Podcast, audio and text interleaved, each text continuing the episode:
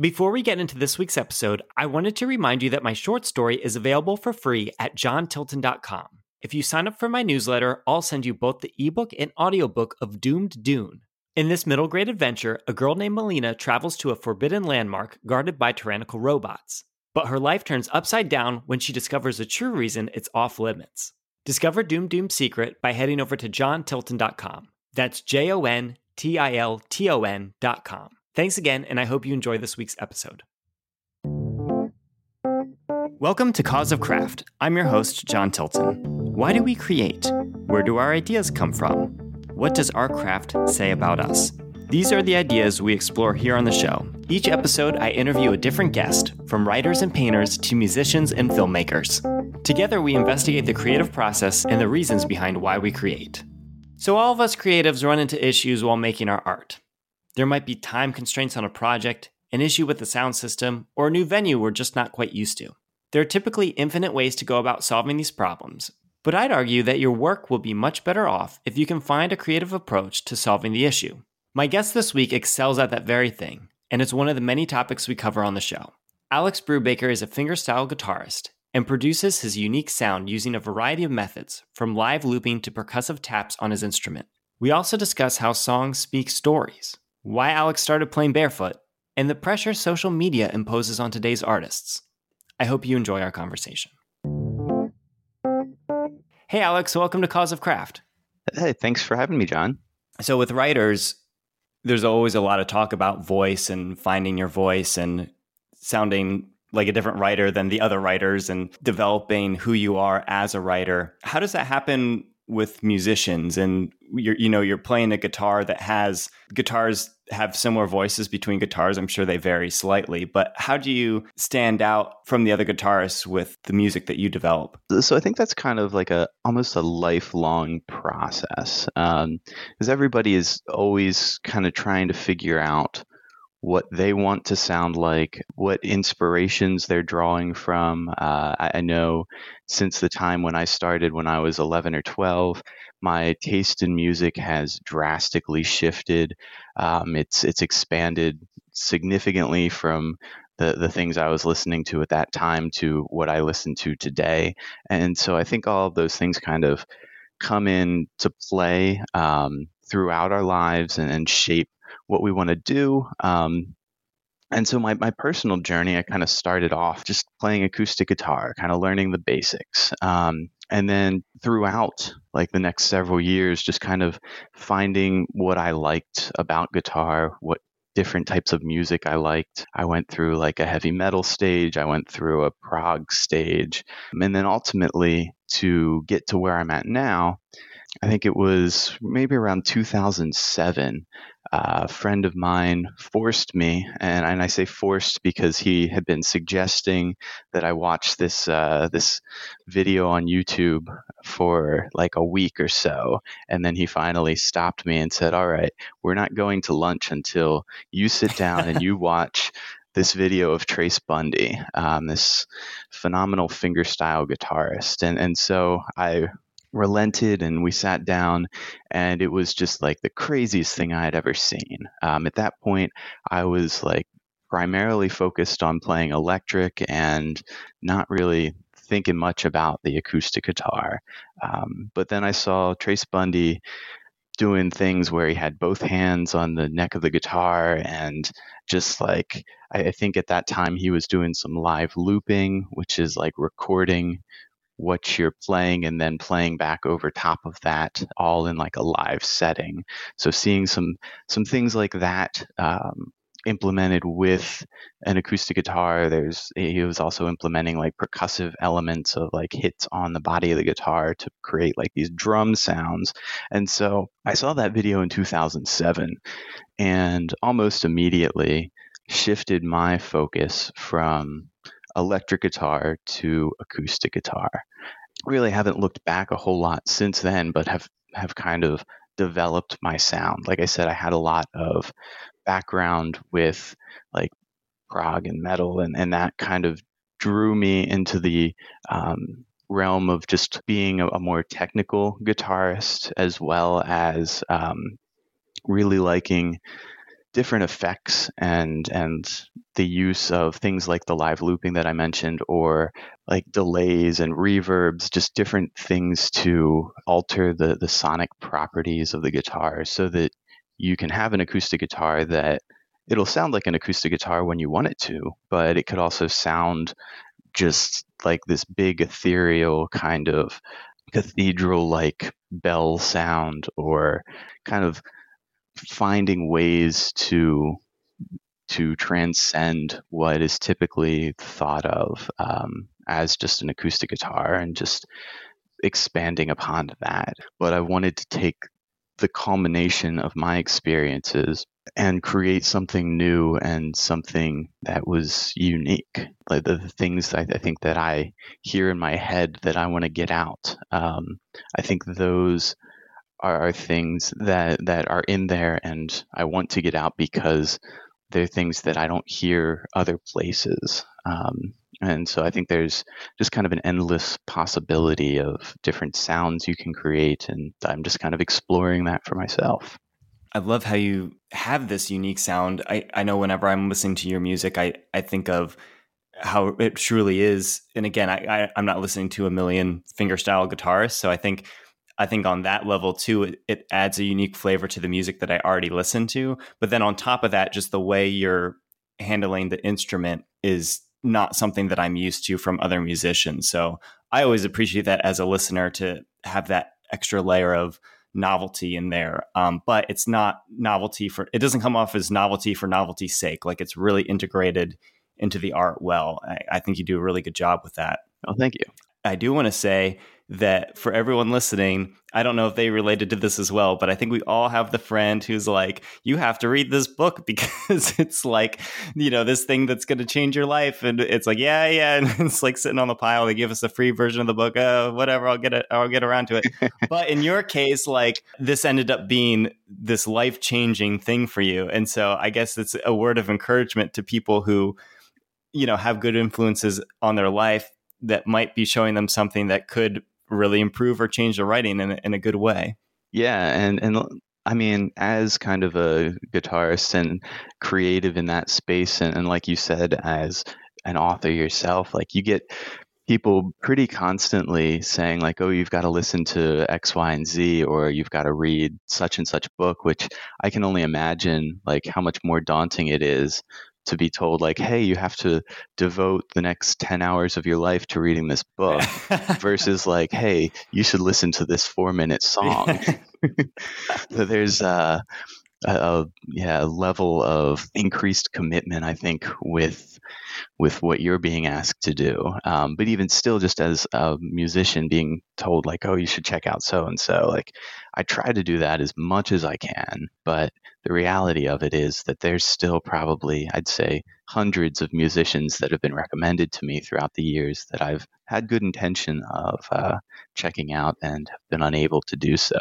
So I want to get more into your process in a second, but kind of stay on on this topic, you mentioned you know people handing me books and people handing you uh, YouTube videos uh, with music. Do you find influence outside of other guitarists as well? Like like are there books, are there movies that inspire you in a certain way that influences your music? Subconsciously, I'm sure that that happens on some level, but but I don't know that it's necessarily a very intentional thing. I mean, I think we inherently get uh, influence from just our day to day lives, right? Like we have so many experiences, and especially with sound or with, in your case, like writing, uh, how how so much writing is uh, intended to be like visualized by the reader.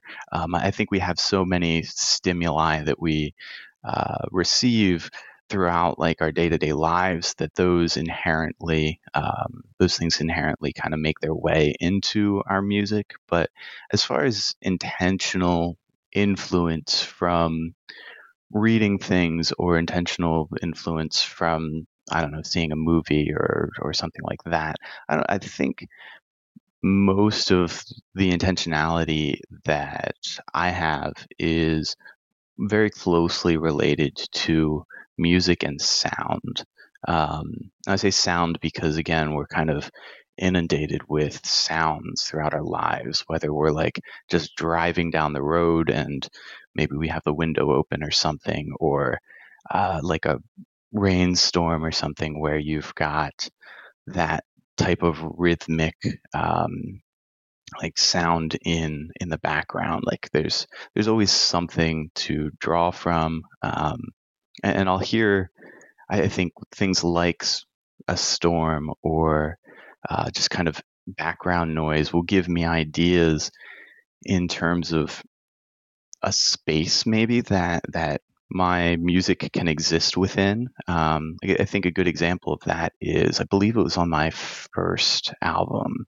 There's a track that's kind of this slow, moody. Um, it's actually played on an electric guitar. Um, on on that, it's looking for a copy of the album in my room right now, and I'm not seeing it, so the, the name is kind of escaping me. But the track itself, when we recorded it, is a little bit noisy in the background. Um, so after listening to the recording uh, a little bit more, we kind of came up with the the uh, engineer and determined that like yeah this this would be perfect if it were in the setting of like a thunderstorm. And so we actually found um, like some recordings of storms and kind of put those into the background of that song, and it kind of uh, cleaned up some of the just electrical interference kind of noise. I mean, with with some guitars, you get a little bit of a hum, and that was kind of what we were trying to drown out. But it perfectly blended in with kind of the mood of the song, and so that's kind of what I what I think about in terms of just everyday sounds that I'm encountering.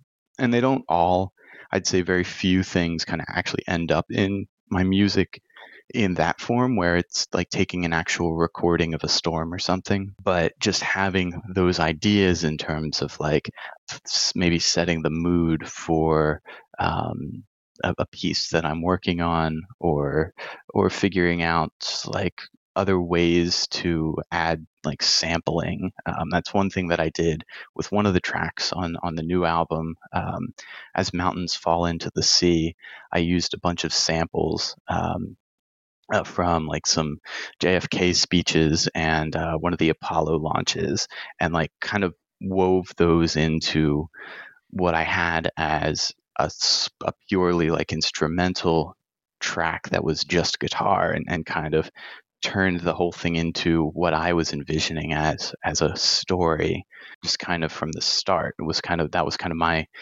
view and um, and my vision for the piece to begin with. And then once I added those elements, then it really kind of brings more, I think, into um, into this the whole story. Yeah, I have two distinct thoughts about that. The one is, uh, you know, you, you talk about this practical solution to that problem of the hum. And I know I have that a lot too, where things start out as I'm looking for this practical solution to fix something, but then it comes together in a more artful way than that, you know, like, like, and it's cool because it solves these two separate things where you have the practicality of the issue and then you also then have an extra layer of artfulness that wouldn't have been there otherwise. So it kind of ends up being this limitation early on, ends up pushing a boundary that you didn't know you would like to push. So I think it's cool to hear about that. And then you mentioned thinking, especially with the the track that uses the JFK quotes, you talk about having a sort of story with the music. Is that something that's specific to certain tracks or do you do you usually start writing a song based on based on the story, whether it be something from your life or or something outside of it? I think all of the pieces that I'm writing have some subconscious influence in in that way, but a lot of them kind of start out with not necessarily a uh, intentional direction in, in terms of the story of the song. Most songs don't start out with titles or uh, thematic type ideas. But as the song progresses, then, and it's again, it's kind of things that are kind of swirling around in my head that um, I just innately kind of have to create and get out uh, of there. And and so as that's coming together, as that's piecing itself uh, along, a lot of times those stories pop out just for me in the song itself. Just kind of looking at the last album, um, Building Harmonic Castles, looking at that, like there's a song in there titled Summer Camp. And I think this is just like to me, like that's one of the most beautiful um, pieces in terms of how that fell together. Uh, it's just this was, was this kind of fun, bouncy track that's really not super technical, but it's just really like I said, fun and kind of as I listened to it, it reminded me of just kind of like running in the grass or like laying in the grass, looking up at this at the stars, or like going to a lake, sitting around a campfire. And the more I was playing this piece, um, and and as I was writing this piece, it just kind of struck me one day as like these are all things that I associate with like summer camp from my youth, and like the more that I started to think about like, yeah, this is summer camp, the more it was like, this song is titled Summer Camp. Like I didn't know it at the time, but like it very definitely was. Um, and one of the neat things then was over the last couple years, um, really pre-COVID, and trying to get into that again now, but I, have been working with a violinist, uh, Joe Chang.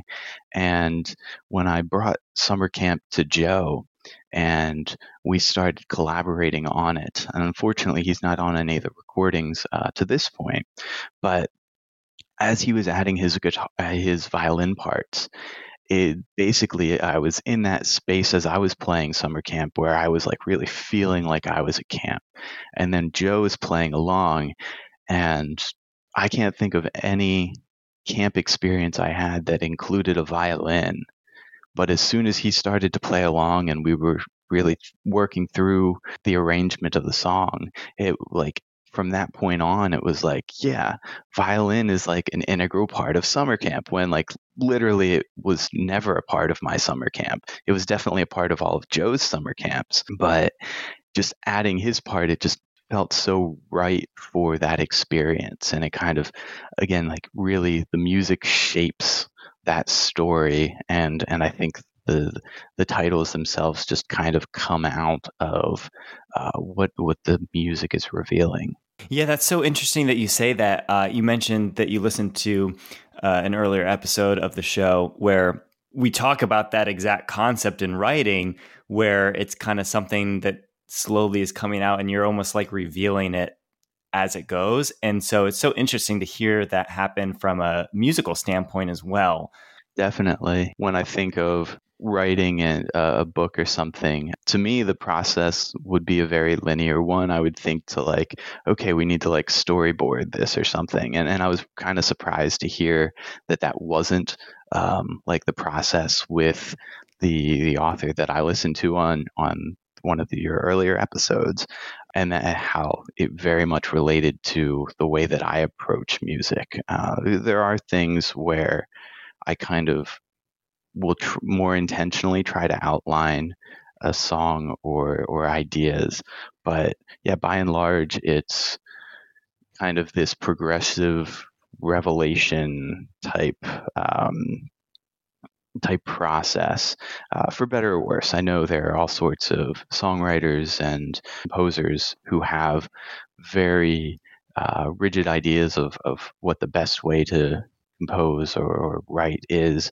And I think that's probably very true of their own material. But in, in my personal experience with within the constraints of my other life responsibilities and, and my how I'm able to use my practice time and the amount that I'm actually able to work on music. I think that the practicality of what I do makes a lot more sense to me before we maybe get out of some of the process, let's talk about the what you. I, I keep thinking of new names like like loop generator. What's the live looping? Live looping. There we go. So, can you talk a little bit about that? Because I saw you in person use this live looper and uh, talk about like fascination with you know like like sometimes like someone will show you like a a, a, computer, a cool computer thing or some new technology and you're like, wow, or like they'll show you an old typewriter and you're like, this is the coolest thing I've ever seen. I had that sort of feeling when I first saw your live looper. Kind of the concept of live looping is that you're you're just recording what you're playing and then you're able to play it back um, and then play over top of it. And and so there's a very there are very rudimentary ways to use a looper where like when I first got my looper, basically all I was doing was looping chord progressions and like aimlessly soloing over it, which can be helpful, but by and large is not terribly interesting for um, someone to listen to or to watch or uh, to really experience. It doesn't add a whole lot musically if you're just kind of noodling around on the guitar. So there are definitely ways to um, build and kind of construct these layers that are more musical, more engaging, more interesting. And that's really kind of what I've tried to work into my music rather than having those like sections where it's a chord progression and I'm playing like a solo um, because that's not something that I it's it's not a forte of mine. I, I don't do that particular por- like style of looping well and, and, i don't think that that's something i think that's kind of largely overdone by loopers um, especially ones who are just getting into the craft.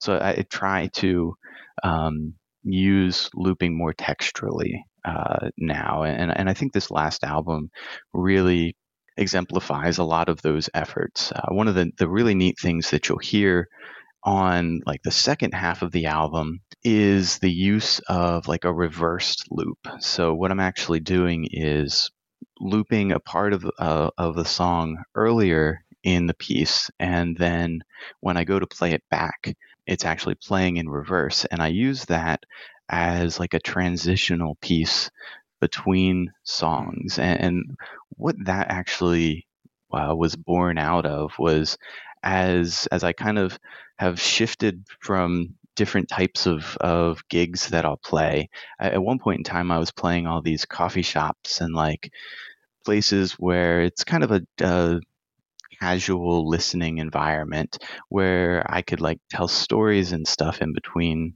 songs, especially while I'm like changing tunings or something. And that works really well just to play a song and then there's silence and I'm talking. And then I play a song and then there's talking. But probably about five years ago or so, I started to get involved in more of like the DIY scene where it's a lot of um, playing with other bands, uh, playing like house shows in like a college kid's basement or something like that, or and and so all these shows that I was now on the bill for, they, they were a completely different audience. I was no longer playing for like middle aged um, patrons of a coffee shop. It was now playing for like high school and college kids who have a drastically different way that they relate to music, a drastically different type of attention span. I was seeing that really in between songs, none of them stopped and told stories because as soon as you do that, the kids lose interest. They're they're there for the music and they want to experience the music. And so I, I kind of figured out that while I was trying to change tuning or like just anything in between songs, that it ne- I needed to continue to have something like orally stimulating that would hold interest and kind of maybe raise some eyebrows. And so I started doing a lot more with that like reversed loop type effect and then some other glitchy type effects to have something that is bridging the gap in between songs and it allows the flow sonically to be a lot more fluid rather than broken up by me telling a story. And it kind of allows the music to solely speak for itself. And so I've integrated that into a little bit of what's recorded on on the latest album, and I'm sure that that will continue to come up um, as I continue to write and and record. Wow, talk about artistic solutions to practical problems. If the thunderstorm thing was like level one or maybe like level five, this was like level 101 or 105. Like like that's that's such a cool story about how you took something that was a need that you needed to fill and you brought this artistic solution that you were so happy with that it ended up making its way right onto the the album. Yeah, and I think also that like really reflected a lot of my influences as well. Um, there's a lot of post rock that you'll hear has like these more kind of spatial elements to the sounds. Um, and that was really something that I wanted to be incorporating, but I wasn't quite sure how I was going to achieve that. And, and really, that problem that I was kind of faced with gave me the perfect opportunity to explore uh, a different solution. How many different loops can the live looper hold at once? Is there a I would assume there's some sort of numerical limit on that. So the loopers that I have, one of them it, it will just basically hold one, and you can do as many overdubs as you want. That may be actually limited to like I don't know a hundred or something, but practically speaking, if you're overdubbing a hundred times onto something, it's going to sound like garbage. and then the the main looper that I use, I think it has banks for maybe like fifteen or twenty stored loops that you can save and go back to. They're definitely, I, think looping technology has really expanded um, in the last, I've like 15 years since I've started to uh, explore it. And there are definitely much more uh, powerful processing uh, applications for live looping now and, and, all sorts of different equipment that, that's out there. I just haven't gotten to the point where I'm exploring that personally. I'd love to, but practically I, I don't know that I have the just the time to dedicate to doing those things well. Yeah, I'd imagine even the execution of using the live looper adds a layer. You know, you're already focusing so much on playing the guitar. Uh, did it take a while for you to get used to, I guess, the rhythm of incorporating that? Absolutely. When I first got the live looper, I, for I don't know how long, probably, probably months or even years, thought that there was something wrong with the equipment because it never like nothing was ever on beat. And ultimately that was just me not being very good at it. I th- think the big challenge with looping is that if you make a mistake you get to hear that again and again and again and again. And that's what i was doing very early on. And so i've over time gotten a much better feel for that. Um, and uh, one of the big challenges then is you know, like you said, just being able to integrate that smoothly, um, along with like the other effects that I have. Um, one of the things that a lot of people will note while I'm playing uh, is that I almost exclusively will play barefoot, and that's because there I've got like a dozen pedals on my pedal board, including the two loopers, and I'm kind of depending on what, what kind of set that I'm playing, um, a lot of times I'm pretty constantly moving buttons and hitting switches and and uh, kind of turning knobs all with like my feet and my toes while I'm playing in order to manipulate uh, the sound to get it kind of just right where I want it and to also do like if I'm turning a knob a lot of times that's in order to do some type of effect swell that I couldn't otherwise get. Um, so it's just a there's kind of there's all sorts of things going on with my hands and playing and all sorts of things also going on with my feet. And um, there's a lot of kind of orchestration as i'm trying to figure out kind of how to play a song in a live setting. So we've talked a lot about your live performances but you also have these four albums. I guess one of the albums is a live album. But with the albums what's the difference between how you approach having a released album versus how you perform something live? Yeah, the, the actual process to creating an album looks a lot different, um, at least for me, than going to a venue, setting up and playing, and then packing up and leaving. Right. So there's there's so much more attention to nuance. Um, so even if it's just a piece that's just the acoustic guitar, no effects, which is like the first half of my latest release, is like that. Just the intentionality of, upon every individual note. Some people are really great in the studio. They go, they sit down, they play their songs, they leave. Personally, I I wish that I had that uh, level of competence. It's, it's pretty rare that I'll be able to sit down and bang out a song in a couple, like one or two takes. It's a much more, like I said, nuanced process where you're playing through the piece and then listening intently to every note, seeing that you hit every note perfectly. Um, and if there's something, there's there's certainly room for imperfections. I think that gives recordings character, especially if there's a way that it makes it feel more real and not more like robotic. Um, there's certainly, uh, I think, a case to be made of like if you, if you're playing everything perfectly and every note is like starts and ends exactly where it's supposed to, then you can end up with kind of a, a very rigid robotic type sound that, that um, there's certainly a place for, but that's not my particular style. So um, we'll go in and record songs as as long as they take. And I worked with a, a great recording engineer up in Connecticut for this last album. So it was kind of driving up there every couple weekends and getting through a couple more songs, a couple more, uh, and, and, then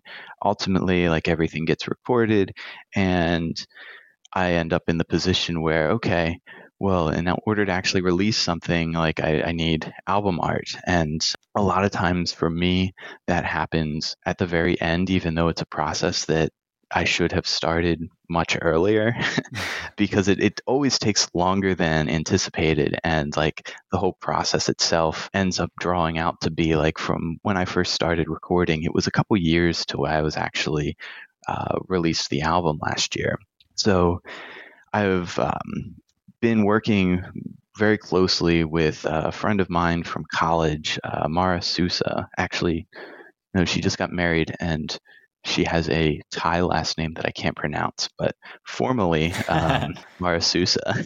Um, and w- the process we'll go through with that is basically I'll prov- I'll give her a lot of the recordings months or, or in some cases years ahead of when everybody else gets to listen to them, and I'll also kind of conceptualize some ideas. I'll sketch some things out in terms of what I'm thinking of. And we'll just kind of bounce ideas back and forth until she's got a good idea of what exactly I'm looking for. And then her process has been uh, to start with like a pen drawing and then fill in with like watercolors and stuff after that. Because uh, the last two albums that she worked on for me are both watercolor pieces but yeah, we we work back and forth with that uh, over a period of time, and and eventually, like I'm really happy with the way that this last album turned out. Um, I, I know I've gotten some feedback from some of the more like purist fingerstyle types that like think that the album art is just like really weird and like a big turnoff for people like wanting to listen to the music initially. But I, think because it is like more abstract, um, right? If if any of the listeners here like go and look up building harmonic castles, it's um, the, the the album art is kind of this ant colony that's being led by this um, kind of king ant in the in the little corner, and they're working to unearth these like monolith type rock formations and in the background you can see all of these other like monolith type formations that are like launching blasting off into the sky. Um, and there's just all sorts of different imagery and metaphor that i've kind of put into that and i it probably take too long to to actually go through here but it's kind of a weird thing when you put it next to a lot of the other fingerstyle albums that are out there. A lot of those are very straightforward. It's a picture of the guitarist or something like that. Um, and I've always had this kind of penchant for the more abstract. And I think, especially like getting into those prog and post rock type influences, like that absolutely influences the art that I want to have representing my music. So I remember seeing on Instagram when you were announcing that your latest album was out. Not only were you announcing this, but you were also announcing the birth of your daughter. Uh, and so that's a lot of stuff to happen at once. Uh, could you talk a little bit more about that? So the album itself, like I said, it took several years to uh, actually materialize from the time that I started recording to the time when it was released. And basically, when it came down to the end, um, I was at this like race against the clock because my wife was pregnant and and it only getting more and more pregnant as the months and weeks went by. And and so I originally was planning like okay if I can get the release out like a couple weeks before um, our daughter is due then that will give me a little bit of time to like maybe I'll play a couple like live streaming shows or something because this was still like in the midst of of COVID um, last year and then I think there were a couple more delays, so that just kept pushing us closer and closer. And finally, I was like, okay, this is this is not going to be ahead of our daughter's birth. I don't know that I want to have it the same day as as her birth. That would probably cause some conflict and I don't think that that'd be a good idea. So I was like, okay, well, how about I schedule it for like 2 weeks after her birth? Like I'll be on paternity leave. I can play a couple live or live streaming shows, um, and then yeah, it'll we'll just continue on and except there'll be a baby now. and then she was a week late, so the release was actually she was born on the second, and the release was on October 9th.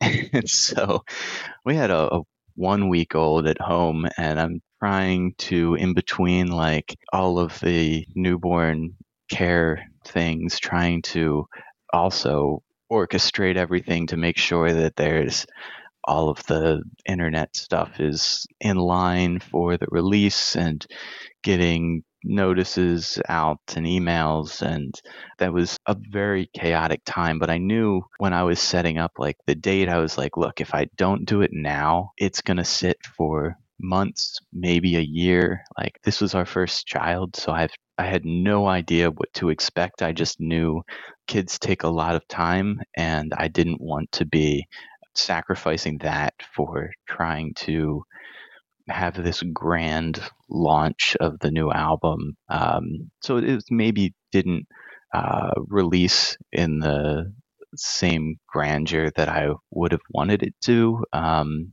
but yeah, I'm really glad to have released it. Um, it's gotten a lot of good traction. Um, and I, am excited to eventually be playing a lot of this stuff live again. Um, that's been like another challenge, right? Because uh, we've all kind of been in this like COVID world now for a year and a half. And uh, personally, I have not uh, gotten to play out live since March of, of 2020.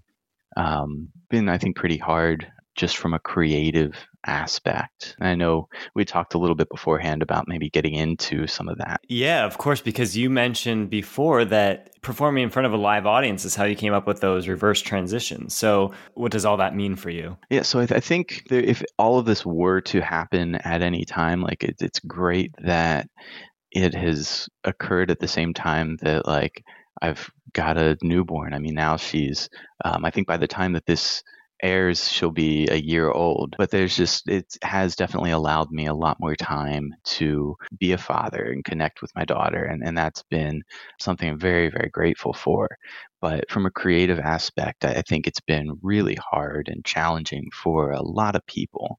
So initially, when everything started to uh, be locked down and um, there like venues stopped having live music. People stopped going out to live shows. Uh, there's a pretty, I think, agile shift to being able to do live streams, uh, especially for solo artists like your singer songwriters. I think a lot of them have been able to to really do a great job in connecting with the fans and their audience um, online and that worked really well for a lot of people. It was a little bit challenging, especially for bands, for a very long time. But then I started to notice that fewer and fewer people kind of had the same zeal that they entered into those initial months with. And I definitely felt that myself. And part of that, I think, is a big shift culturally in how we consume and how we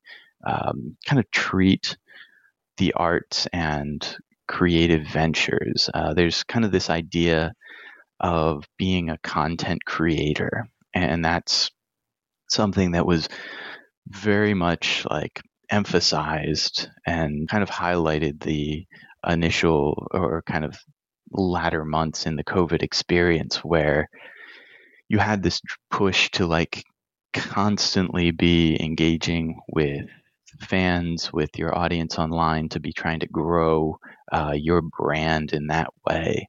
And, and eventually, I just kind of burned out from that. Um, I was playing a bunch of like live streamed open mics and doing some other like live streaming shows, um, just like from my Facebook page. And I got like some moderate feedback from that and it was it was fun and everything but just the idea that in order to stay engaged, you just had to keep putting stuff out there, keep creating, really kind of soured my view of of what the idea of a content creator is. And, and to this point, I've, I've actually kind of come to resent that as a as kind of a moniker for creatives and for artists, right?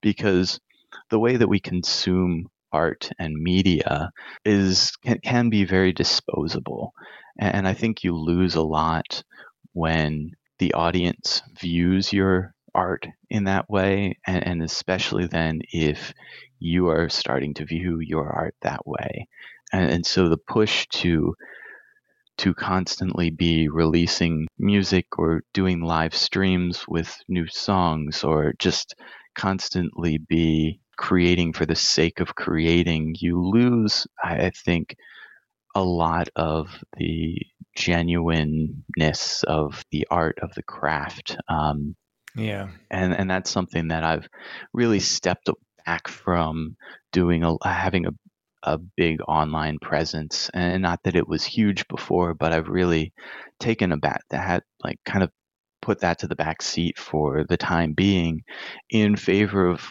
letting those things kind of manifest themselves more naturally. Like, I'm not going to beat myself up because I didn't record another video for my YouTube channel or I didn't um, have a, a, weekly live stream gig. And, and at this point, it's been months and months since I've done either of those things. And I've become more okay with that. It's certainly challenging to still not have like the the live music aspect and the performance aspect of it, but to take the pressure off of myself of being a content creator for the sake of competing with other content. Um, I, I, think that's very dangerous territory to enter into with art because it devalues art.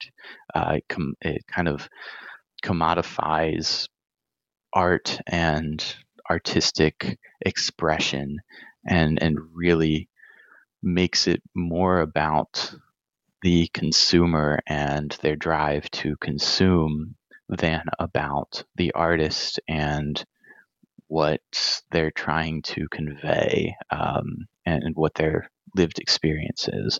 So that that's been kind of a challenging thing to to work through, especially as I'm also, like I said, trying to be a father and be very present in my daughter's life. Like it's great that she likes um, and, and kind of lights up whenever I'm playing guitar, but I can't like just kind of lock myself in my room for four hours and play guitar and not be interacting with her because that's not going to be um, I'll miss out on so much in that way. So there's like the balance there, and then like the content creator challenge that that's just kind of yeah, it's all been a very challenging kind of transitional time for a lot of artists, and and I think I've resonated with those challenges. Um, as we get into hopefully being able to have more live music, um, I'm hopeful that some more of that drive um, will return to be naturally kind of engaging in that creative process so that it's not feeling forced or commodified.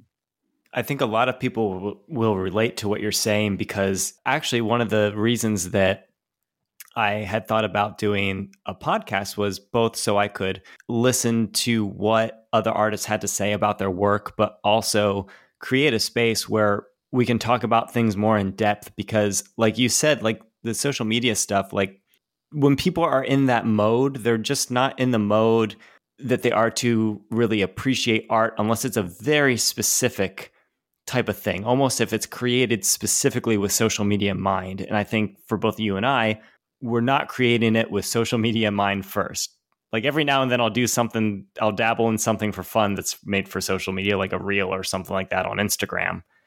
But it's the true art that I'm trying to work on is not supposed to be consumed through that media.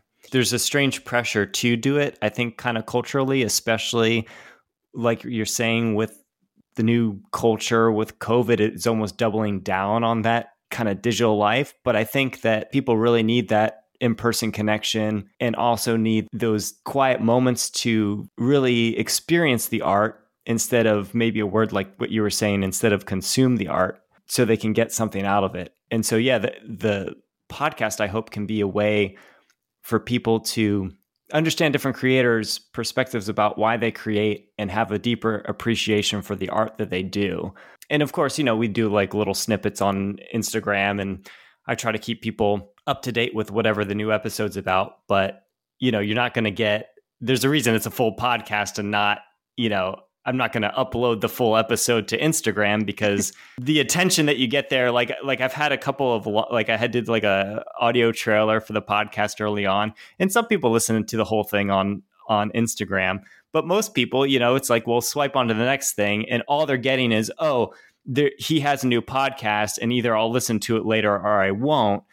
They're not really in the mindset to dwell on whatever the the audio trailer is. But yeah, it's it's it's a difficult thing and I think the frustration is there for a lot of creators because like you said, it's this it feels like everyone is shouting at us to figure out a way to use these things to promote ourselves and to to repurpose you know our art on them but in if we're repurposing our art on those platforms like it just really takes something away from it. Yeah and especially if you're you're shifting the way in which you create your art to be more focused about the consumer. Now i know there's there's obviously marketing strategies in that um, but to me as someone who's not solely reliant on an income from my art. I do have like a day job, but that to me just kind of would kill some of, and it has, uh, as I've tried to play like the social media game, um, it, it, has kind of killed some of the natural creativity um, of my art form. And, I think it's really important that, that you're having these conversations that we're having this conversation um, and that it's in like a, a, podcast type form because i think that's definitely podcasts for me have been a, a great way to relate back to humanity and get out of that forced box that that like the the consumer culture of um, creativity is kind of tried to force everybody into. It gives a little bit more time to dissect things, dissect the world we're living in, dissect art and creative ideas in in a, a more holistic way rather than trying to yeah have like a an Instagram reel or something that just says consume my stuff like buy my things yeah. pay attention to me pay attention yeah, to exactly. me again if you're performing in a live venue the way that someone is experiencing you and your music there it just puts them on such better footing to have a they they have a better chance at oh, I want to keep listening to this. Oh, we saw that person live. Like, let's look them up on Spotify. Or, you know, like a lot of things are about like TikTok or these reels on Instagram. And it's just the number of people that see them is huge, but they're coming to it to just, you know, they're like flicking the TV channel a million times a second and they're just like, cool, cool, cool. Like they might stop one out of a thousand times and be like, well, that's really what I eh, like. I want to see that more specifically. But then it's one in a thousand times, you know, yeah. if that. You lose a lot of the relational aspects, especially the last year and a half. Like relationship and community have been things that people have really kind of been missing and have been longing for. I know, like myself included, just the not seeing friends as as frequently or, or just the circumstances under which you're seeing people. Um, that definitely as it relates to art i think that it adds like a level of separation from the artist. And i think one of the most beautiful things about different art forms is the way that you can relate and just have that connection to the artists and the art form yeah a, a thought that crossed my mind during all this too is so you talk about how some of these circumstances are clearly stifling some creativity, or you're not able to get an extra layer of creativity that you can at a live performance, or or if things are kind of functioning in the the way that we're all used to. But do you see those trials? And maybe not yet, but maybe on the horizon, those trials, plus this brand new experience of being a father. I don't know if you're currently writing new music now, but do you see those two things either separately or together influencing? Eh, like at the beginning of this conversation, we were talking about subconscious, and you know, when you're writing a song and you realize that it's that it's summer camp, will you be writing and and notice that oh, this is what it's like to be a father this is what it's like to be a father during the pandemic. This is what it's like to be a musician father during a pandemic. Yeah, I definitely think that, that that's going to be playing a huge role in my creative process over the coming years. There are a couple pieces that I'm working on right now that maybe have a little bit of that related into them, but but largely don't at this point. But I think as I write more, um, and just have just the this these different set of experiences and trying to relate those into my music. I think that's definitely going to be very integral in how that is shaped, and I, I think it'll be a good thing, uh, a net gain. I think for my creative process, my music. Um, it, there's definitely very challenging times where it, it, feels like all creativity has been like drained from me. But I, I, think overall, there's just a lot of opportunity, especially in having a daughter, in having um, just so many more experiences to draw from and to um, use towards creating. So this episode was funny. We were talking before we recorded. Uh, you were saying, "Oh, I hope that this can come out around the time that you know you're celebrating this this one year anniversary." And I looked at the schedule, and it was the exact week already. So yeah, perfect. So I'll I'll have a one year old, which is kind of crazy to to think that it's already been a year. Um, but I'll also have uh, Building Harmonic Castles will also be one year old since, um, as we were talking, the uh, the album released only a week after uh, our daughter was born. So that's something really kind of exciting for me, a, a milestone for an album to kind of hit those like one year, five year, um, like 10 year markers. And yeah, this being a year old, I'm really excited because I will have at least a couple opportunities to do some live performances in the coming months um, in limited capacity, but like actually getting to take that out to real live people in person. I'm very excited for that and very excited just to be able to to have these celebrations to celebrate my daughter's one year uh, birthday and to celebrate building harmonic castles again and and in a lot of sense for the first time. That's definitely like because of when both of those events occurred like there weren't a whole lot of our friends that were around um, our daughter for the first several months and and even still there's um, it's not nearly as much as like we would like to see people. So having her um, being able to see a bunch of people uh, for her birthday and then being able to see a bunch of people hopefully and perform for building harmonic castles is going to be going to be a really neat next step and um, yeah so this week then is it october 9th october 9th so this episode yep. will be out this episode will be a, a, little bit before that, but October 9th is the actual day. And where can people find uh, information about where to see you live if they were to be in the area? Uh, you're out of Pennsylvania, is that right? Yes, yeah. So I'm right outside of Lancaster, Pennsylvania. So most likely um, anything in the near future is going to be very local. Um, like Lancaster, Harrisburg, maybe out in, in the direction of Philly.